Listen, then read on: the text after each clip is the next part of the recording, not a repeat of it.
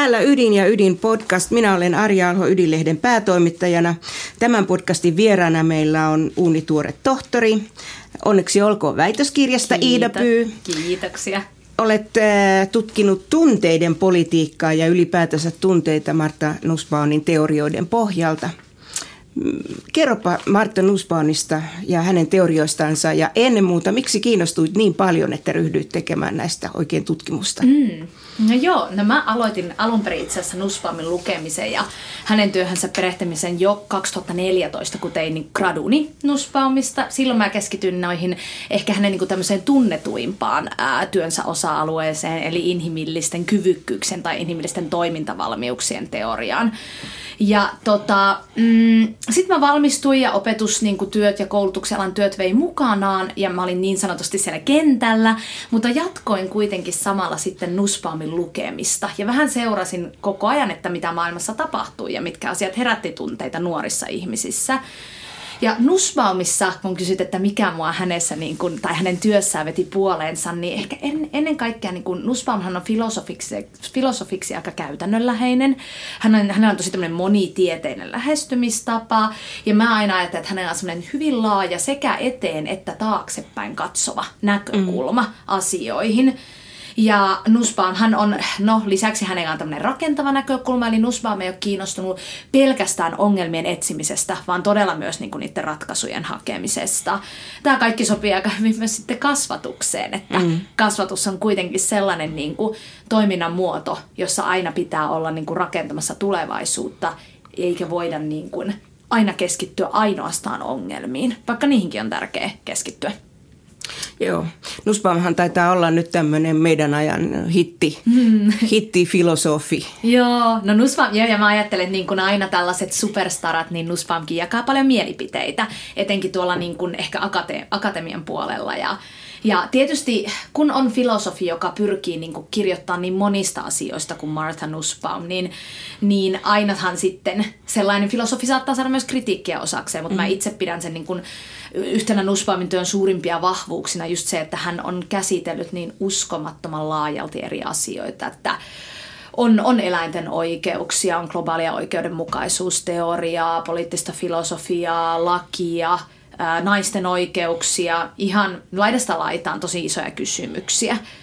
Mutta ehkä vielä Nussbaumilla, jos pitäisi niinku jotenkin yrittää tiivistää se, että no mitä, mitä Nussbaum on niinku yrittänyt mm. tehdä sen koko pitkä ja me, niinku maineikkaan menestyksekkään uransa, niin mä ainakin itse ajattelen, että hänellä on niinku suurimpana kattokysymyksenä se, että mitä on hyvä elämä ja kuinka sitten löytää jonkunlainen harmonia tällaisten niinku jännitteiden välillä, niin kuin vaikka rationaalisuuden ja tunteiden, emootioiden. Mm ja sitten käytännön ja teorian, lokaali, globaali. Ne on niin kuin isoja kysymyksiä, mihin hän mm. tarttuu. Ja kuinka ollakaan nämä on politiikassa aika tärkeitä juttuja ja, ja, ja on käsite poliittiset tunteet. Mitä mm. niillä tarkoitat? No joo, ää, mä tota, poliittisilla tunteilla mä vähän niin kuin ja mä vedän vielä jonkunlaisen eron semmoisiin niin kuin kollektiivisiin tunteisiin, jotka voi olla jotain, sanotaan, ää, no jotain iloa jonkun jääkiekkojoukkueen menestyksestä, mm. jossa voi toki olla jotain poliittisia sävyjä, mutta niin kuin se ei ole sinänsä vielä poliittinen tunne. Eli mä vedän eron niiden välillä, mutta sitten eron myös niin, kuin niin kutsuttujen yksilötunteiden välillä ja tämmöisten niin kuin yhdessä koettujen poliittisten tunteiden välillä. Eli siinä missä tunteet, mm, mitä mä niillä tarkoitan, niin kuin vaikka yksityisen ihmisen tunteja, niin ne voi olla niin kuin vaikka surua läheisen menettämisestä, niin poliittiset tunteet ovat poliittisia just sen takia, että mikä niiden kohde on, mutta myös se, että miten niitä ilmaistaan. Että yleensä poliittisia tunteita, vaikka niitä voidaan toki ilmaista ystävien kanssa illallispöydässä, niin usein sitten kuitenkin poliittisten tunteiden niin kun ilmaisu on myös julkista, että niitä saattaa ilmaista sosiaalisessa mediassa tai saatetaan olla mielenosoituksessa tai, tai kirjoittaa näistä asioista jotain, jotain tämmöistä. Öm, joo, sitten tietysti monesti sekin on jännittävä keskustelu, että mikä on ero sitten tunteen ja tuntemuksen välillä tai tunteen ja mielialan mm. välillä, mutta se nyt menee sitten hyvin ehkä filosofis-teoreettisemmaksi niin kuin keskusteluksi? No tämä aihehan on hurjan kiinnostava sen takia, että jos nyt ajatellaan ihan tätä lähimenneisyyttä, niin meillä on valtavan isoja tämmöisiä tunteita mm. herättäviä tapahtumia ollut. On koettu monen vuoden pandemia, joka yep. ei ole vieläkään ohi. Sitten on tietenkin Venäjän hyökkäys Ukrainaan, joka on ollut, niin kuin useimmat ovat kuvanneet sitä tällaisena hyvin, hyvin järkyttävänä, järkyttävänä tapahtumana. Ja kun se vaan jatkuu ja mm. sotakuvasto tulee joka päivä lehdissä ja, ja tota, televisiossa olohuoneeseen, sitten tietysti se on herättänyt valtavan paljon myöskin sosiaalisessa mediassa keskustelua. Mutta sitten on tietenkin niin kuin ihan puhtaasti tämä tämmöinen populismin nousu, joka, mm. jossa on vähän niin kuin, jos puhutaan yksinkertaisesti ja vedotaan tunteisiin ja, ja on, on niitä negatiivisia ja positiivisia. Mm. Mitenkäs sä niin kuin ajattelisit, että onko ymmärretty politiikan piirissä riittävän hyvin se, että näillä tunteilla onkin aika iso merkitys? No mähän väitän mun tutkimuksessa, että ei tarpeeksi, että mm. ei ole tarpeeksi julkisessa keskustelussa, eikä myöskään sitten ä, kansalaiskasvatuksen puolella ehkä vielä niin kuin tarpeeksi annettu näille niin kuin, huomiota. Ja ehkä vielä tunteista, että on tosi tärkeä niin kuin mun ymmärrykselle tunteista, että tunteet kertoo meille jotain meidän arvoista. Mm. Ne kertoo meille jotain siitä, että mikä on meille merkityksellistä. Onko joku meille tärkeä, rakas, merkityksellinen asia uhattuna. Ja sitten siitä saattaa tulla erinäisiä tunteita. Ja tunteet myös liittyy tosi paljon siihen, että miten me saadaan maailmasta tietoa, informaatiota ja miten me toisille kommunikoidaan sitä meidän omaa tietoa. Mm. Ja senhän takia osittain näiden, niin kuin näistä kahdesta syystä tunteilla on aivan valtava se motivoiva voima. Eli ne ne, niin kun, ne motivoi meitä tekemään jotain. Ja tosi monet muut tutkijat Nuspamin lisäksi on esittäneet, että nämä negatiiviset tunteet, jotka mainitsit, niin, ja mä viittaan nyt etenkin ehkä niin kuin vihaan ja pelkoon, mm. vaikka voidaan puhua ahdistuksesta, inhosta, epätoivosta, monista tämmöistä siihen kietoutuvista tunteista, niin ajatellaan, että nämä negatiiviset tunteet on jotenkin erityisen voimakkaita, että ne on semmoisia varhaisia tunteita, niin sanottuja oikein semmoisia niin nopeita tunteita, että ne saa meidät nopeasti niin. reagoimaan. Ja sitten saattaa kuulla esimerkiksi sanottavan tällaisia asioita, kun pelko on niin paljon voimakkaampaa kuin myötätunto. Öö, että ajatellaan jotenkin, että myötätunto voi olla vähän passiivista tai hidasta, vaikka tosiaan ihmisinähän meillä on niin kuin kyke, kykyjä niin kuin tuntea monenlaisia tunteita. Että meidän ajatellaan, että meidän aivot on suunniteltu niin kuin tietyllä tavalla tuntemaan vihaa ja pelkoa, ehkä jopa valmistautuu johonkin ryhmäkonfliktiin, mutta meidän aivot on myös suunniteltu niin kuin yhteistyöhön ja harmoniaan ja moraalisuus, josta mä puhun mun tutkimuksessa, voi jo, niin kuin se voidaan nähdä yhtenä tällaisena niin kuin osana sitä.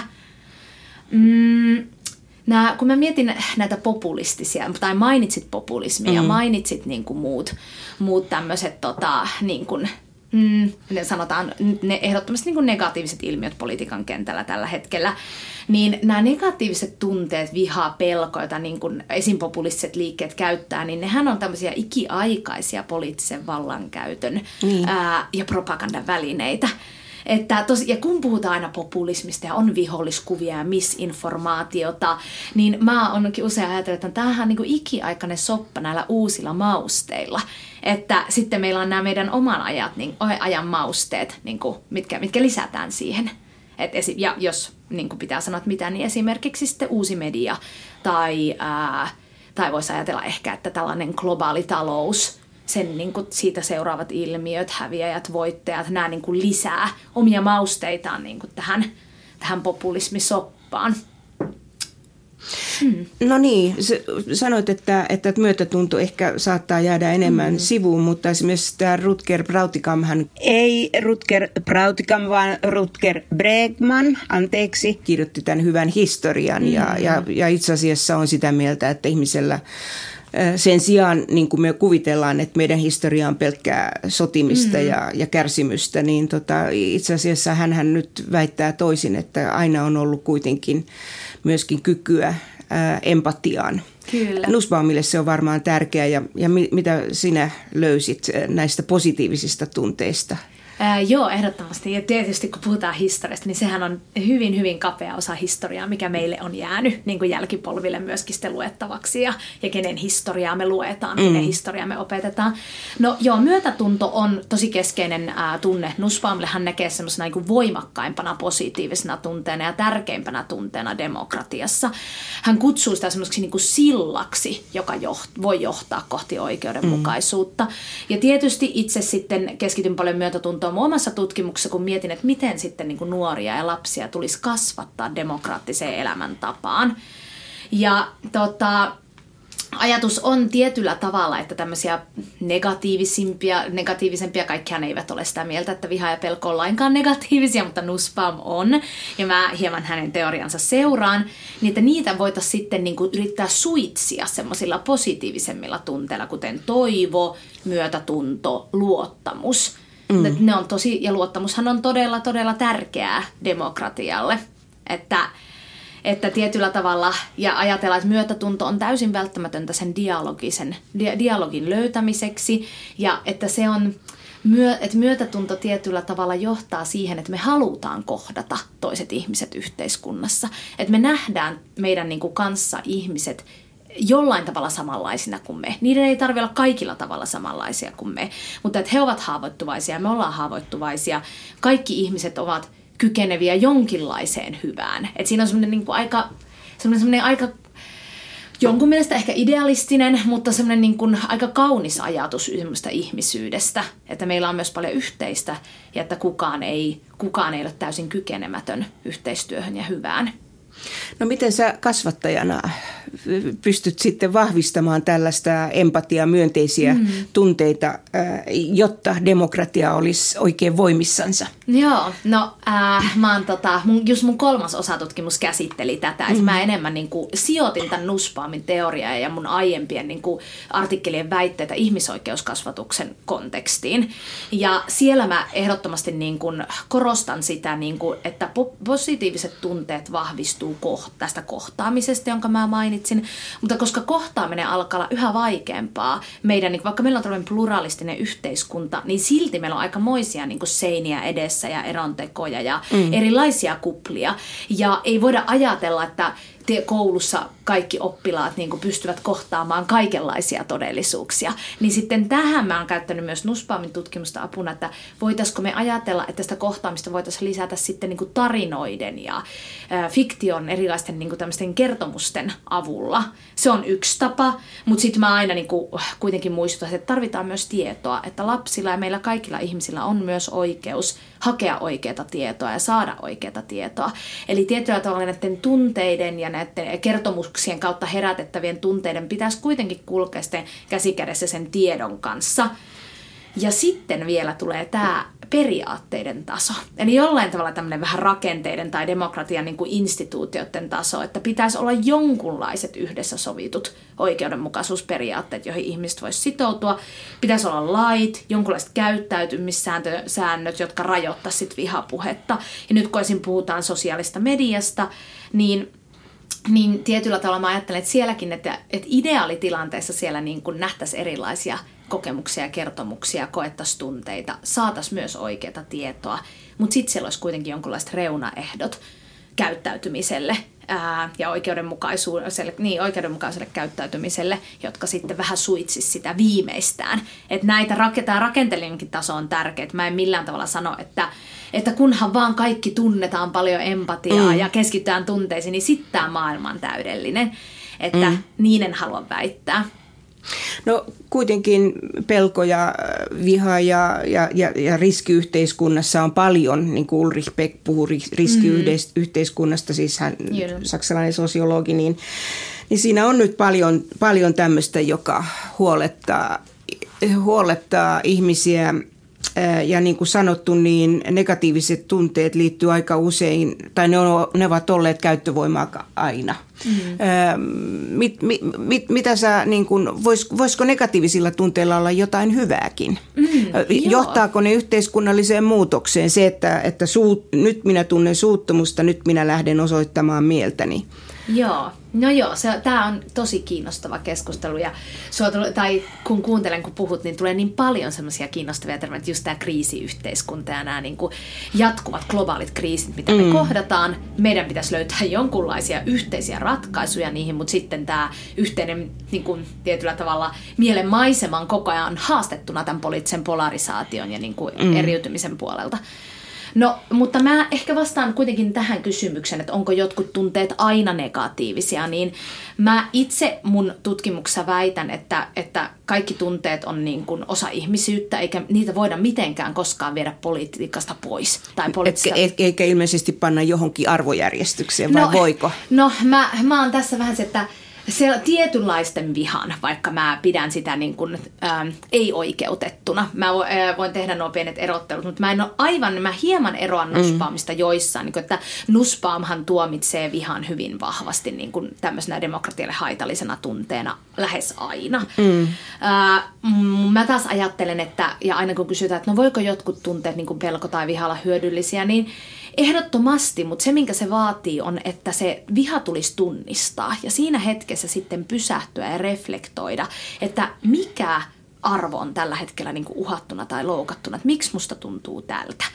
Kehen tämä viha kohdistuu, että onko se kohde edes oikea? Onko niin. se joku yksittäinen ihminen tai ihmisryhmä, ja pitäisikö se jotenkin, että siinä vaiheessa voi olla mahdollista erottaa se viha, se, vähän niin kuin se alkuperäinen, alkukantainen viha, niin kuin siitä, ottaa se pois jostain ihmisestä tai ihmisryhmästä ja yrittää kaivaa vähän syvemmälle sinne pelkoihin. Että parhaassa tapauksessa sitten niin kuin, ää, se viha muuttuu semmoiksi protestiksi rakenteellista epäoikeudenmukaisuutta kohtaan.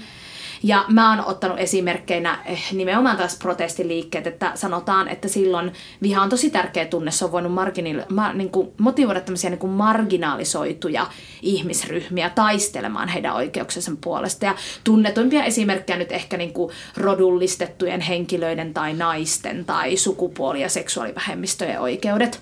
Mm. Että mutta mä, se, mihin mä haluan vetää tässä huomiota, on se, että tällaisissa esimerkkeissä se viha niin kuin kietoutuu niihin yleisiin oikeudenmukaisuusperiaatteisiin ja se kohdistuu vähän niin kuin johonkin rakenteellisempaan asiaan. Ää, ja se ei niin kuin, tällainen oikeutettu protestiliike, niin sen tavoitteena hyvin harvoin on nöyryyttää muita tai viedä joiltain muita, muilta niin. ihmisiltä heidän perusoikeuksia. Se, Joo, ja tämähän on esimerkiksi, kun keskustellaan aika paljon just vihapuheesta ja mm. sananvapaudesta, niin, niin sananvapaustahan ei ole tarkoitettu jonkun toisen vahingoksi, vaan se on niin kuin oikeus ilmaista itseänsä, mutta siitä kuitenkin pitää lähteä, että kunnioitetaan toinen toistaan. Kyllä, joo. Joo, mutta tosiaan nyt nämä negatiiviset tunteet on kuitenkin, nehän ovat niin kuin myöskin poliittiseen vallankäytön tavoittelua, että mm. niillä, niillä voidaan saada kannatusta ja nyt jos ajatellaan, ehkä mä en tiedä miten paljon Marta Nussbaum on selvittänyt esimerkiksi Donald Trumpin hmm. tilannetta, mutta, mutta hän nyt kuitenkin on käyttänyt näitä negatiivisia tunteita, epäluuloja, joskin jopa jo vihaa hyväksi tässä vallan tavoittelussa ja, ja hänen retoriikkansa on ollut niin kuin hyvin hämmentävä, hmm. ja, ja, mutta että ilmiselvästi myöskin toimiva, koska hänellä on erittäin vahva kannatus edelleen. M- mitä sä ajattelisit, että miten, miten, miten niin kuin demokratia voisi, voi puolustautua tällaista tällaista kombinaatiota vastaan, jossa, jossa niin kuin tavallaan se propagandamanipulaatio ja mm. sitten tämä tunnepuoleen vetoaminen niin kuin vie pois tiedon lähteiltä, kriittisen mm.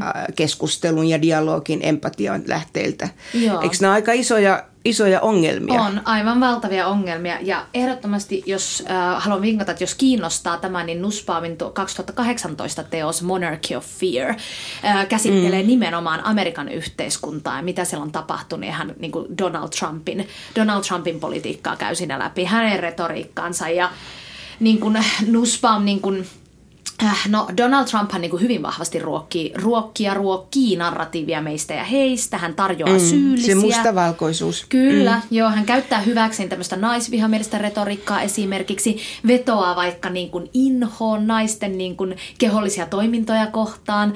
Ää, ja niin kuin silloin, tai teki näin esimerkiksi silloin ää, vuonna 2016 käydessään oikein tästä spektaakkelimaista vaalitaistelua ää, Hillary Clintonia vastaan. Ja hän niin kuin nuspaan väittää, että hän niin kuin vetoaa tähän niin kuin amerikkalaisten pelkoon, vihaan ja kateuteen myöskin, niin kuin, että mitä siellä, mitä siellä yhteiskunnassa on meneillään. Mutta pel, pelon nuspaan pitää niin kuin kaikkein tärkeimpänä tunteena, että se on vähän niin kuin se ensimmäinen tunne, joka sitten johtaa näihin muihin negatiivisiin Siis pelko. Pelko, joo. Ja pelko mm. on yksi varhaisimmista niin kuin ihmis, ihmislapsen tuntemista mm. tunteista ja sehän on aivan täysin niin kuin lamauttava. Pelko saa meitä myös tekemään hyvin niin kuin nopeita ratkaisuja.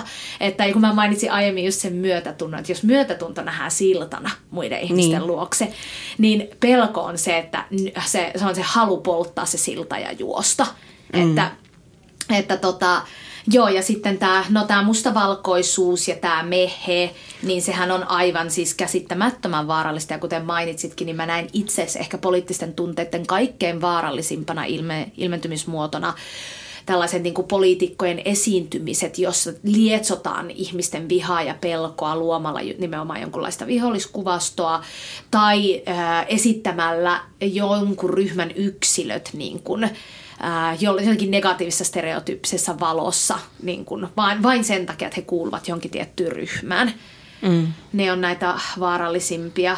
Ja totta kai sitten tämä propagandistinen ympäristö yleisesti, että kun vedotaan tunteisiin, niin pahimpina e- esimerkkinä nähdään vaikka tämmöinen Palestiina-Israel-tyyppinen viholliskuvasto ja niin, kuin niin kutsuttu epäinhimillistäminen, josta on tässä podcastissa puhuttu aiemminkin, että kun ihmiset nähdään jotenkin pahoina tai huonoina tai laiskoina, mm. erilaisina kuin me, niin sitten alkaa tulla niin kuin – kaikenlaisia, niin kun, on, on helpompi perustella kaikenlaiset niin kun, hirmuteot esimerkiksi, jota historia nykyhetki tuntee.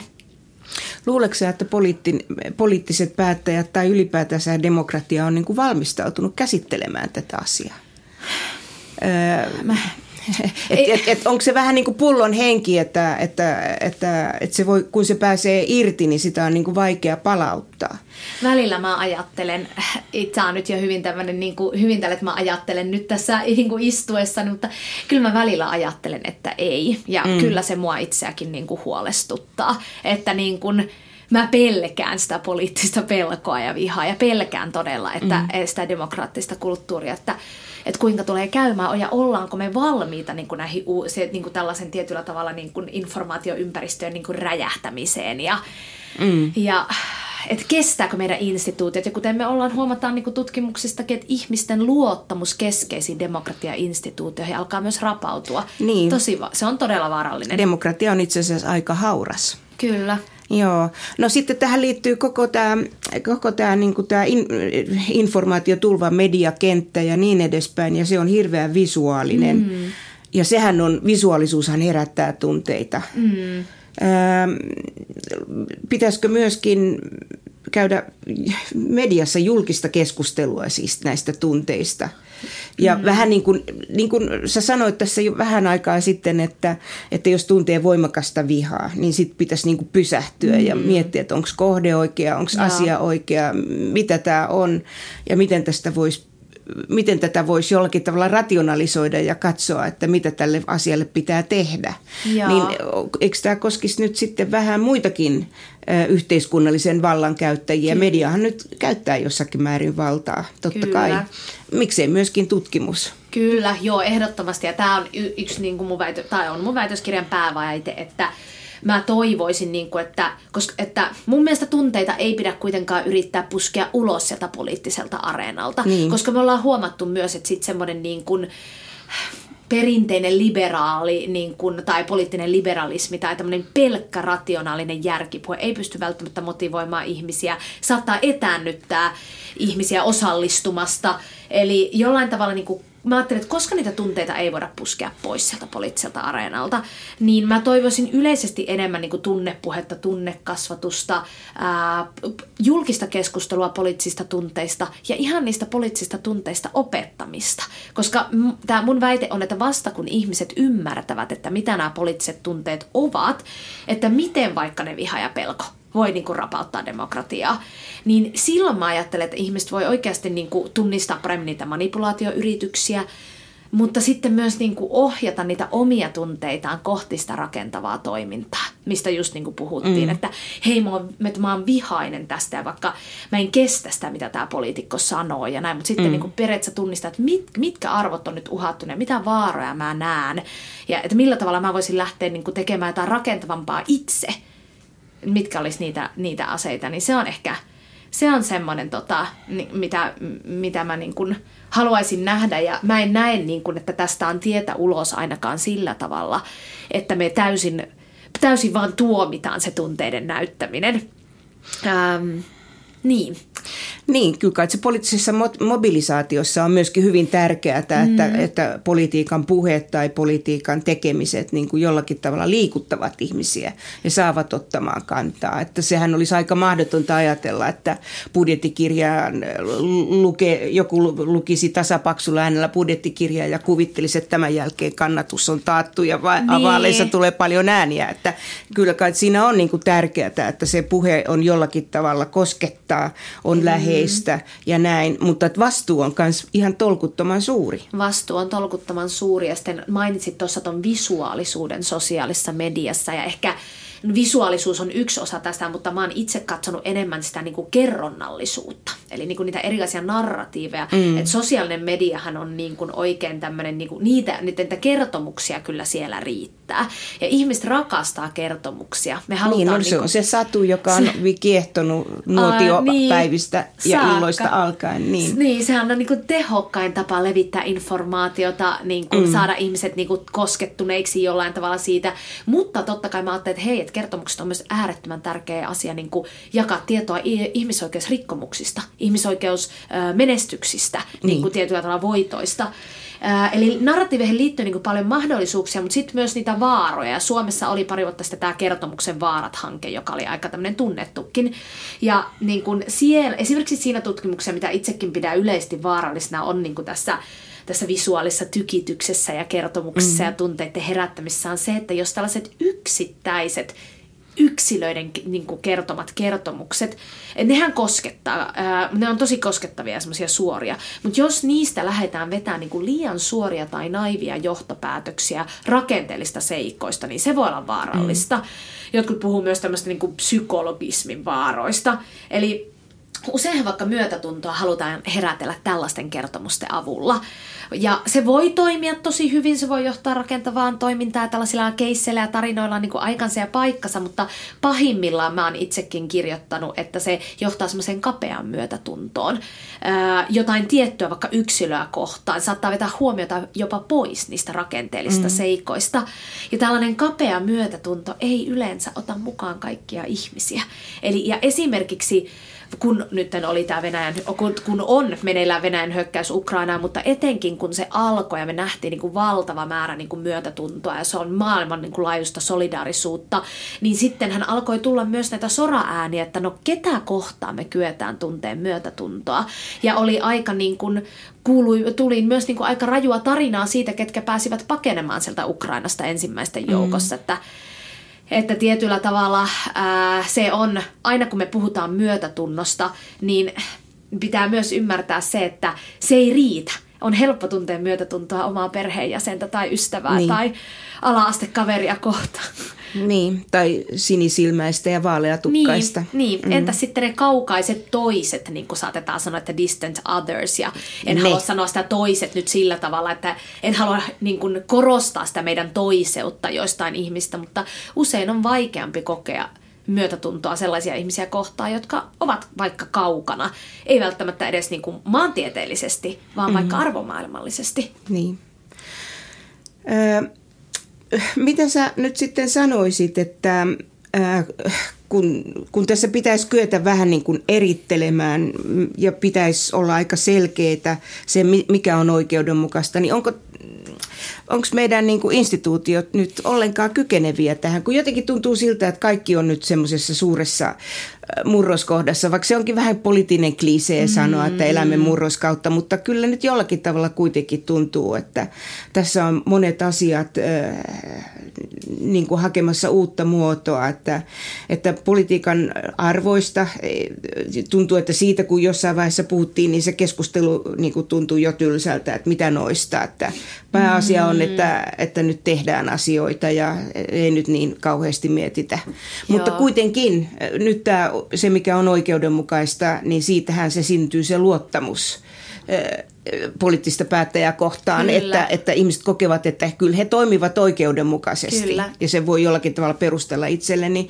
No, t- eli siis miten, miten sä ajattelet, että nyt kun on ollut tämmöinen eristyksen aika ja muu, että ei ole oikein ollut tätä kasvokkaista keskustelua ja, ja sen niin kuin näkemistä, että mikä on nyt sitä oikeudenmukaisuutta tässä tilanteessa, niin mm. niin kuinka suuri ongelma se on tälle myötätunto, empatia, tai sitten vihapelko vallitseva, vallitsevaksi tunnetilaksi tulemisessa.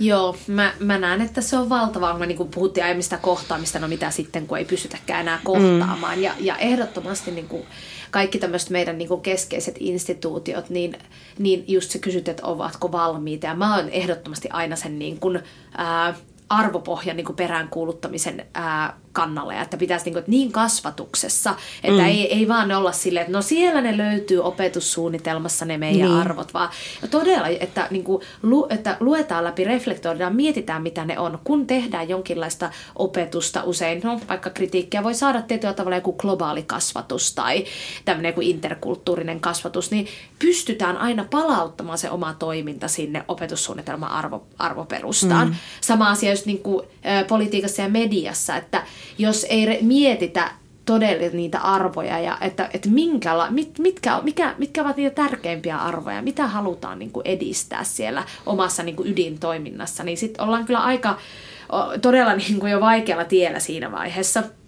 Ää, mä tota, mietin tuota kysymystä, kun sä, että onko tällainen kohtaaminen mahdollista, ja kun puhuttiin sitä mustavalkoisuudesta ja näistä niin kuin mm. mehejaoista, niin siitä mä oon itse siitä, siitä mä oon itse just niin kuin kirjoittanut, se on niin kuin, että just tämä kasvava polarisaatio niin kuin vesittää sitä yhteistä toimintaa. Ja mä oon itse esittänyt muun muassa, vaikka esim. nyt nämä menee tällaisen niin kuin politiikan tutkimuksesta puhumiseen, mutta vaikka, vaikka poliittisessa filosofiassa on tosi vallitseva ajatus tällä hetkellä, että, että poliittisen luonne on aina jollain tavalla konfliktuaalinen. Että siellä erinäiset ryhmät, joilla on erilaiset mm. ryhmäidentifikaatiot, taistelevat vallasta, taistelevat oikeuksistaan, niin mä oon hieman haastanut tätä. Että, ja vähintäänkin mä oon sanonut, että no ainakaan kasvatuksen ei mun mielestä välttämättä tarvitse lähteä niin kuin soveltamaan tällaista näkemystä näkemystä poliittisesta sitten sinne siellä luokkahuoneessa, vaan mä oon kuuluttanut, että kasvatuksen tehtävä mun mielestä olisi kuitenkin niin kuin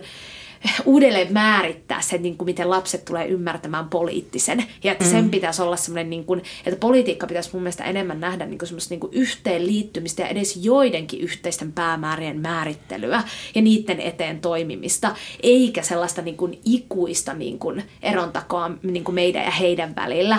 Ja mä oon puhunut just näistä viime vuosina tai kirjoittanut näistä niin kuin viime vuosina ää, näkyvistä liikkeistä, niin kuin vaikka Black Lives Matter tai mm. nuorten ilmastokapina Fridays for Future. Että se mun mielestä olisi tärkeää, että sen sijaan, että tällaiset nähtäisiin niin semmoisena identiteettipoliittisina mm. ulostuloina, niin nämä tulisi niin kuin tietyllä tavalla kehystää vaikka kasvatuksessa yhteisinä asioina koska tietysti mehän tiedetään, että hyvinvoivempi, rauhaomaisempi yhteiskunta hyödyttää kaikkia, ei vain vähemmistön edustajia, Juu. vaan kaikkia. Joo, ja sehän on kai demokratian yksi tärkeimpiä asioita, että vähemmistön, vaikka enemmistö päättää, niin vähemmistön oikeuksista pidetään kiinni. Kyllä. No nyt sitten kuitenkin, niin kuin sä puhuit tässä aikaisemmin, että, että, että niin kuin, niin kuin vihapuheellakin pitää olla niin kuin nämä tämmöiset rakenteelliset rajat, mm-hmm. ö, tai, tai niiden ilmaisulla pitää olla rakenteelliset rajat, niin mehän nyt tämmöisenä länsimaisena mm-hmm. demokratiana lähdetään siitä, että että me ollaan demokratia, mm. A, me ollaan B, oikeusvaltio, me kunnioitetaan ihmisoikeuksia.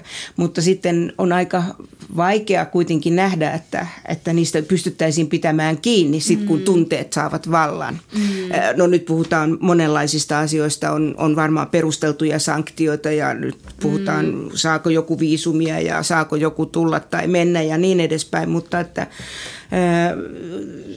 tämä on aika hankala juttu pitää kiinni niin kuin näistä ikään kuin rakenteellisista rakenteeseen liittyvästä periaatteista, jotka on koettu oikeudenmukaiseksi. Jos Kyllä. niistä lipsutaan paljon, mitä siitä seuraa? Niin, no siis siitähän sitten, sitten niin kuin ollaan ehdottomasti niin kuin tosi, tosi vaarallisilla vesillä ja niin kuin, öh, yleisesti mä just ajattelisin ehkä, että tämmöisen niin kuin, että no kun ne voimakkaat tunteet niin kuin nousevat, niin ää, tietyllä, kun me ajatellaan vaikka Venäjän aggressiota Ukrainassa, niin tämähän niin kuin yllättävästi, sille ymmärrettävästi nostattaa tosi voimakkaita tunteita. Että, mm. niin nyt mä puhun Suomen kontekstissa erityisesti, totta kai kaikkialla maailmassa, mutta erityisesti Suo, etenkin länsi, länsimaissa, niin. mutta erityisesti Suomessa, että, että Venäjä on tehnyt saman Suomelle. Eli tietyllä tavalla voidaan ajatella, että se ei ole edes mitenkään välttämättä hirveän irrationaalinen pelko siitä, että voiko, voiko tapahtua tällä tavalla uudestaankin. Sitten siihen kietoutuu taas monisukupolvista traumaa traumaa ja kaikkea, niin. että ne tunteet on niin kuin valmiina siellä. Ja ehdottomasti, niin kuin, että meistä varmaan suurin osa ja itsekin niin kuin toimitsen, tuomitsen tosi voimakkaasti niin kuin tämän Venäjän laittaman sodan ja ihmisoikeusrikkomukset. Mm. Mutta se keskustelu kyllä silti polarisoituu tosi helposti, kun ne voimakkaat tunteet. Pelko, raivo, samalla myötätunto on niin kuin kyseessä. Ja kuten ollaan nyt tässä viime päivinäkin seurattu, niin että sen sijaan, että keskustelua käytä siitä, että miten, mitkä on ne niin kuin mitkä on tietyllä tavalla oikeudenmukaisessa per, periaatteessa tämmöisessä epäsymmetrisessä sodassa, onko puolustussota sama kuin tämmöinen epälaito mm. hyökkäyssota, niin se keskustelu helposti niin kuin lähtee vaikka sitten jonkun ihmisoikeusjärjestön maalittamiseen tai niin. sellaiseen, että se lähtee niin kuin vähän väärille raiteille, niin kuin esimerkiksi äh, just huippuasiantuntija Martti Koskenniemi on mm. sanonut, että, että niin kuin ne ihmisten tunteet välillä, ähm, ne niin kuin – ne, ne totta kai, niin kuin, niin kuin Nussbaum kirjoittaa, niin ne luo meille semmoista tietynlaista vinoumaa välillä. Tai ne voi saada meidät keskittymään väärin asioihin. Mm. Ja senpä takia kai niin kuin yhteiskunnallisen keskustelun, keskustelun pitäisi olla juuri moninäkökulmaista ja, ja erittelevää. Että, niin. että se on kai niin kuin se huonoin, huonoin tilanne, jossa, jossa tota noin niin, ähm, ikään kuin nähdään, että on vain pakko, näin niin. täytyy tehdä, on vain yksi vaihtoehto tai, tai jotain tällaista. Että se kai on se demokratian ydin, että, että on sitä dialogia ja moninäkökulmaisuutta ja sitten haetaan sitä yhteistä Kyllä. käsitystä. Ja, ja tässä tapauksessa tietysti kun rauhan asemalla ollaan, niin, niin, niin tietenkin se, se, se, vaikka on vaikea, vaikea niin kuin nähdä toisen osapuolen toiminnassa mitään, mutta että joku, joku silta täytyisi rakentaa, jotta voidaan tulla toimeen vastaisuudessa ja rauhan polku löytää, mutta Joo, nämä on näitä mm. ihmisenä olemisen ja kansakuntana olemisen suuria kysymyksiä. Mm.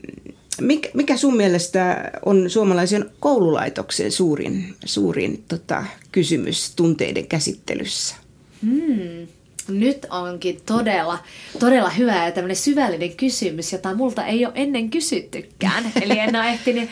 Ää, no mä oon niin nimenomaan, ja ehkä aika monet tämmöiset niin muutkin opettajat, toimijat siellä kentällä, niin enemmän ja enemmän niin kuul, perään kuuluttaa kyllä niin sitä tunnepuhetta. Ja tietyllä tavalla, ja puhutaan psykologisesta turvallisuudesta, mm. niin kuin, että miten saataisiin nuoresta asti luotua ää, oppijoille semmoinen niin turvallinen ilmapiiri, ilmaista tunteita. Ja sitten kun tunteet on ilmaistu ja ymmärretty, tunnistettu, ehkä nimetty, niin niitä on niin kuin helpompi käsitellä.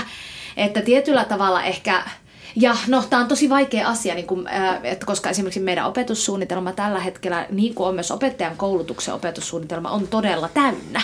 Siellä on paljon asiaa ja opettajat saattavat kokea, kun mäkin olen kertonut näistä asioista, niin ne saattavat kokea, että no niin, että nyt, että nyt sieltä tulee tämä tuore tohtori lisäämään uuden asian meidän lautaselle. Niin. Että ja, sieltä ja keneltä tunnekas... se on pois? Onko se matematiikasta niin, vai uskonnosta? Pois? Niin. Ja, että, ja että eikö riitä enää, niin kuin, että pitääkö meidän tämä poliittinen polarisaatiokin ratkaista. Niin. Mutta Mutta ehkä tietyllä tavalla voitaisiin sitten ajatella, että sen sijaan, että se nähtäisi semmoisena uutena haasteena, niin mullakin, että enemmän voidaan, niin kuin, että kyllähän tämmöinenkin, että minkä takia mä haluan keskittyä koulutukseen ja niin kuin koulun rooliin, opettajien ja oppijoiden rooliin, on se, että mä näen niin valtavasti myös semmoista niin kuin voimaa ja potentiaalia siellä, että, mä en, että se on nimenomaan se instituutio, josta mä oon kaikkein kiinnostunein, vaikka että medialaki, tämmöistä, ne ei ole niitä mun instituutioita. Niin. Että mä näen sen sellaisena, että se on myös niin kuin, että mä näen, että opettajilla on paljon, paljon annettavaa myös siinä, että sen sijaan, että se nähtäisi ehkä sellaisena niin kuin lisätaakkana harteilla, voitaisiko se nähdä sellaisena niin kuin valtavana niin kuin vastuun osoituksena, että, että tota, että ajatellaan, niin kuin, että, että opettajat ovat vastuussa siitä, miten, mi, mi, millaiseen niin kuin tunneympäristöön ja niin kuin elämään nuoret tulee niin kuin kasvamaan ja kuinka, kuinka he tulevat ymmärtämään, että mit, millainen rooli tunteilla on maailmassa. Mm. Ehkä, ehkä se on se, että jos mun pitäisi nähdä just suurin niin kuin kompastuskivi tai tällainen, niin on minulla nimenomaan se, että mistä ne resurssit, mistä niin. se aika niin. tällaiseen. Niin niin, luokassa on aina se, joka jää hiljaiseksi ja niin. se luokassa on se, joka on aina äänessä ja kaikkien ääne pitäisi kuitenkin kuulua. Kyllä. Ja sitten nimenomaan se, mistä mä myöskin puhun, semmoiset asiat, mitä me voidaan ajatella, että ehkä voi kuulla, että jollain tavalla aikuiskasvatukseen jotain kuuluu poliittiselle areenalle, niin kuin että, että siellä saadaan ilmaista erimielisyyttä. Tietysti se on osa tervettä niin kuin demokraattista kulttuuria, mutta että kasvatus on kuitenkin erilainen niin kuin, ää, toiminto. Se ei ole vaan sellaista sosialistamista tai se ei ole vaan poliittisen kasvattamista. Että osahan väittää sitä politiikalla ei tulisi olla lainkaan roolia koulussa, vaan koulussa pitää myös sitten niin kuin aina varmistaa se lasten turvallisuus siellä ja ymmärtää mm. se, että että sellainen väittelevä ilmapiiri voi olla jollekin, niin kuin, jollekin paljon suotuisampi kuin jollekin toiselle. Mm. Että mitäs ne hiljaiset sitten, tai ne ihmiset, joille vaikka ole, tai ne oppijat, joille ei ole välttämättä sitä niin kuin rohkeutta tai, tai tällä hetkellä niin kuin edes, niin, ei ole sitä uskallusta vaikka esittää omia näkemyksiä. Entä jos he ovatkin kuuluvat johonkin tämmöiseen selkeään vähemmistöryhmään, mitä mm. sitten? Niin. Järki ja tunteet. niin. Ne pitäisi kai yhdistää. No kyllä, ne pitäisi ehdottomasti yhdistää, niin kuin jo sanoin aiemmin, että mä en tota, mä en niin kuin tarkoita, en halua millään tavalla niin kuin viedä pois ra- rationaalista argumentointia niin kuin poliittisesta, poliittiselta areenalta tai niin kuin koulusta myöskään, että kuten painotin mm. myös sitä oike- oikeutta oikeaan tietoon ja tätä, että mä enemmän näen niin kuin, että järki ja tunteet niin kuin, että niiden pitäisi kulkea yhdessä niin kuin, e, eri käsissä ja sitten niin kuin, ää, niin kuin mun vastaväittäjä sanoi, että, eri käsissä ja silti kädestä toisiaan pitäen. Että se on niin kuin se, että miten niiden, että niiden pitäisi kietoutua yhteen, että, yhteen tietyllä tavalla. Etenkin silloin, kun me mietitään myös ää, asioiden edistämistä, niin varmaan nyt kaikkein semmoinen tehokkain tapa edistääkin asioita on sekä käyttää sitä ration, niin kuin semmoista järkipuhetta, että sitten sitä tunnepuhetta. Mutta ku, myös kun me mietitään sitä, että mikä on oikein, niin kuin mä sanoin, niin tunteet kietoutuu siihen, miten me saadaan tietoa maailmasta ja miten me meidän tietoa muille kerrotaan. Että ei ne ole niin kuin irrallaan siitä niin. kognitiivisesta myöskään. Ja senpä takia tämä on mosaikki, joka pitää mm. rakentaa mm. huolella. Kyllä. Niiden unelmien, arvojen ja perin, periaatteiden pohjalta. Mm. Kiitos tästä keskustelusta Iida Pyy. Kiitos Arja.